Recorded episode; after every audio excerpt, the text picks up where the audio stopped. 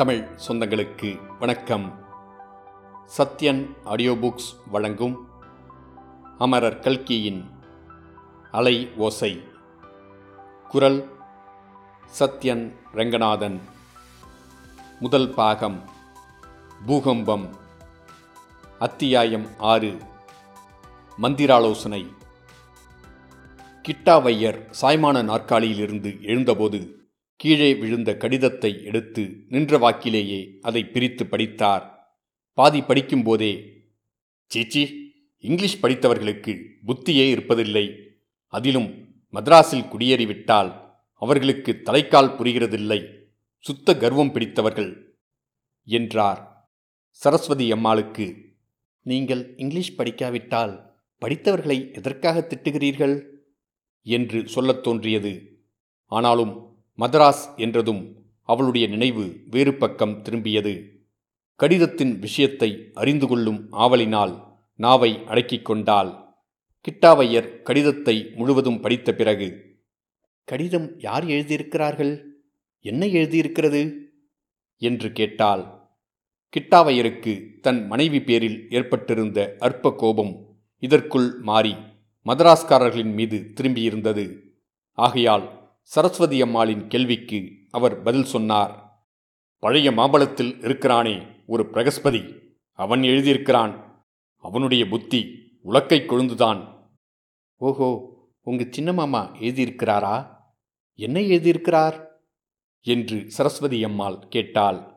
அவளுடைய குரலில் பரபரப்பு அதிகமாயிருந்தது. கிட்டாவையர் பட்டணத்தில் பத்மாபுரத்தில் ஒரு நல்ல வரன் இருக்கிறது என்று சீமாச்சி சொன்னான் அல்லவா? அதை பற்றி விசாரித்து எழுதும்படி சொல்லியிருந்தேன். பிள்ளையின் தாய் தகப்பனாரை போய் பார்த்தானாம். அவர்கள் பெண்ணை மதராசுக்கு அழைத்து கொண்டு வந்து காட்ட வேண்டும் என்கிறார்களாம். மதராஸ்காரர்களுக்கே தலையில் மூளையிராது போலிருக்கிறது. சந்தைக்கு மாட்டை கொண்டு போவது போல் பெண்ணை அழைத்து கொண்டு போக வேண்டுமாம். அப்படியாவது அவர்கள் பணம் கொடுத்து வாங்கிக் கொள்கிறார்களா? பெண்ணையும் கொடுத்து தட்சணையாக பணம் கொடுக்க வேண்டுமாம். அவர்கள்தான் அப்படி புத்தி இல்லாமல் சொன்னார்கள் என்றால் இவனுக்கு எங்கே புத்தி போயிற்று? லலிதாவை இங்கே ஒரு தடவை அழைத்து கொண்டு வருவது நலம் என்று எழுதியிருக்கிறான். நலமாம் நலம். நலத்தை ரொம்ப கண்டுவிட்டான் இவன் என்று கிட்டாவையர் சரமாரியாக பொழிந்தார். இருந்தாலும் உங்களுக்கு இவ்வளவு கோபம் வரக்கூடாது. கோபம் பாவம் சண்டாளம் என்று நீங்களே அடிக்கடி சொல்வீர்களே. உங்க சின்ன மாமா யோசிக்காமல் எழுதக்கூடியவர் அல்ல. அப்படி குழந்தையை அழைத்து கொண்டு போனால் அவர்கள் வீட்டுக்கா நேராக போகப் போகிறோம்? உங்க சின்ன மாமா வீட்டிலே தானே போய் இறங்குவோம்? அங்கே வந்து பார்க்க சொன்னாலும் போயிற்று.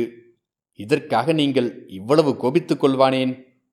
என்று சரஸ்வதி அம்மாள் கிட்டாவையருக்கு சாந்த உபதேசம் செய்தாள். லலிதாவுக்கு நல்ல வரன் கிடைக்க வேண்டும் என்பதில் சரஸ்வதி அம்மாளுக்கு இருந்த ஆர்வம் சில சமயம் அவளை ரௌத்ரகாரம் கொள்ளச் செய்தது. வேறு சில சமயம் அபாரமான சாந்த குணத்தை மேற்கொள்ளும்படி செய்தது. அதெல்லாம் முடியாத காரியம். கண்ட முட்டாள் பயல்களுக்கு முன்னால் நம்ம லலிதாவை அழைத்து கொண்டு காட்டுவதா? அப்படி என்ன இப்போது வந்துவிட்டது? இவன் இல்லாவிட்டால் இன்னும் எத்தனையோ பேர். ஒரு பையன் வந்து பெண்ணை பார்ப்பது அப்புறம் பெண் வேண்டும் வேண்டாம் என்று சொல்வது இதுவே ஆபாசமான காரியம். பெண்களை அழைத்து கொண்டு போய் காட்டுவது ரசாபாசமான விஷயம். சரஸ்வதி அம்மாள் குறுக்கிட்டு இப்போது என்ன குடிமொழிகிவிட்டது எதற்காக கோபித்துக் கொள்கிறீர்கள்? எல்லாவற்றுக்கும் கோடி வீட்டுக்காரரை யோசித்துக்கொண்டு தீர்மானம் செய்தால் போகிறது. என்றால் கோடி வீட்டுக்காரர் என்று சரஸ்வதி அம்மாள் குறிப்பிட்டது. சீமாச்சுவையரைத்தான் அவரை குறிப்பிட்ட உடனே கிட்டாவயிரின் கோபம் அடங்கிவிடும் என்று அந்த அம்மாள் நன்கறிந்திருந்தாள். அவள் நினைத்தபடியே ஆயிற்று. கிட்டாவையர் அவசரமாக சாப்பிட்டுவிட்டு வெளிக்கிளம்பினார். மேலே கோடி வீட்டு திண்ணையில் ஏற்கனவே மூன்று பேர் தயாராக காத்து கொண்டிருந்தார்கள். சீமாச்சுவையர் என்கிற சீனிவாச ஐயர் கையில் சீட்டுக்கட்டுடன் உட்கார்ந்திருந்தார். பஞ்சுவையரும் அப்பாத்துரை சாஸ்திரிகளும் சுதேசமித்திரன் பத்திரிகையில் தலைக்கு ஒரு ஏட்டை பிரித்து வைத்து படித்து கொண்டிருந்தார்கள். கிட்டாவையர் வந்ததும் சாஸ்திரிகள் பத்திரிகையிலிருந்து தலையை தூக்கி ஐயர்வால் தெரியுமா சமாச்சாரம்? பீகாரிலே பெரிய பூகம்பமாமே! என்றார். பஞ்சுவையர் இது என்ன அவருக்கு தெரியுமா என்று கேட்கிறீர்? பூகம்பத்தை உண்டாக்கினதே அவர்தானே! லலிதா தபால் ஆஃபீஸுக்கு போனால் பூகம்பமா வந்துவிடும் என்று சொல்லிக்கொண்டே இருந்தாராம். அடுத்த நிமிஷம் சீமாச்சு பீகாரிலே பூகம்பம் என்று சொல்லிக்கொண்டு உள்ளே சென்றாராம். முனிப்புங்கவரின் வாக்கு அந்த க்ஷணமே பலித்தாகிவிட்டது என்றார். ஒரு காலத்திலே பிராமணனுடைய வாக்கு பலித்து கொண்டுதான் இருந்தது. இப்போது எல்லாம் தலைக்கீழாகிவிட்டது நானும் தான் கேட்கிறேன். அந்த பெண் குழந்தை தபால் ஆஃபீஸுக்கு போகாவிட்டால் என்ன மொழிகிப் போகும்? தபால் ஆஃபீஸுக்கு போக ஐயர் வீட்டில் ஆள் இல்லையா? தேல் இல்லையா? என்றார் சாஸ்திரிகள். சீமாச்சுவையர் குறுக்கிட்டு ஆள் இல்லாவிட்டாலும் தேள் நிறைய இருக்கிறது. சட் சும்மா இருங்கானோ. லலிதா தபால் ஆஃபீஸுக்கு போனதினால் என்ன முழுகி போய்விட்டது? அதைத்தான் சொல்லுமே. உலகம் எப்படியெல்லாம் முன்னேற்றம் அடைந்து கொண்டிருக்கிறது என்று உமக்கு தெரியுமா? என்றார்.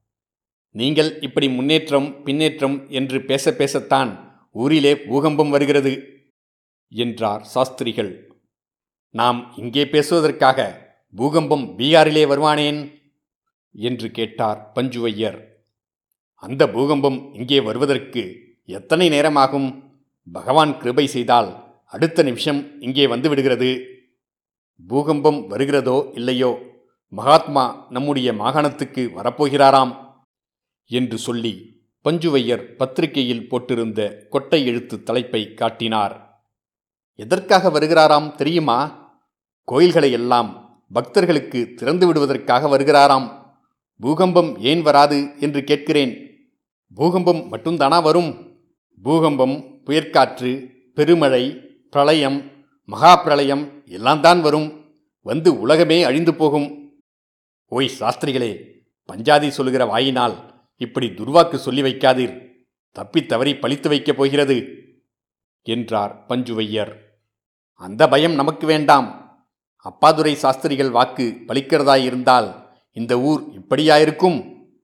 தீர்க்க சுமங்கலி பவ என்று இந்த மகான் எத்தனை பேருக்கு ஆசிர்வாதம் பண்ணியிருக்கிறார்? அவருடைய ஆசிர்வாதம் பெற்றவர்கள் எல்லாரும் சுமங்கலிகளாய் இருக்கிறார்களா இந்த ஊரில் மாஜி சுமங்கலிகள் தானே அதிகமாயிருக்கிறார்கள்? என்று சீமாச்சுவையர் சற்று கிறுக்காக பேசினார். இந்த வீண் வம்பு கிடக்கட்டும். சீமாச்சு நான் உன்னிடம் ஒரு யோசனை கேட்பதற்காக வந்தேன். என்றார் கிட்டாவையர். முன்னமே சொல்லியிருக்க கூடாதோ? வா உள்ளே போகலாம் என்று சீமாச்சி சொல்ல இருவரும் உள்ளே கூடத்துக்குச் சென்றார்கள். பம்பாயிலிருந்தும் மദ്രാஸிலிருந்தும் வந்திருந்த கடிதங்களைப் பற்றி கிட்டாவையர் விவரமாகச் சொல்லி உன்னுடைய யோசனை என்ன? என்று கேட்டார்.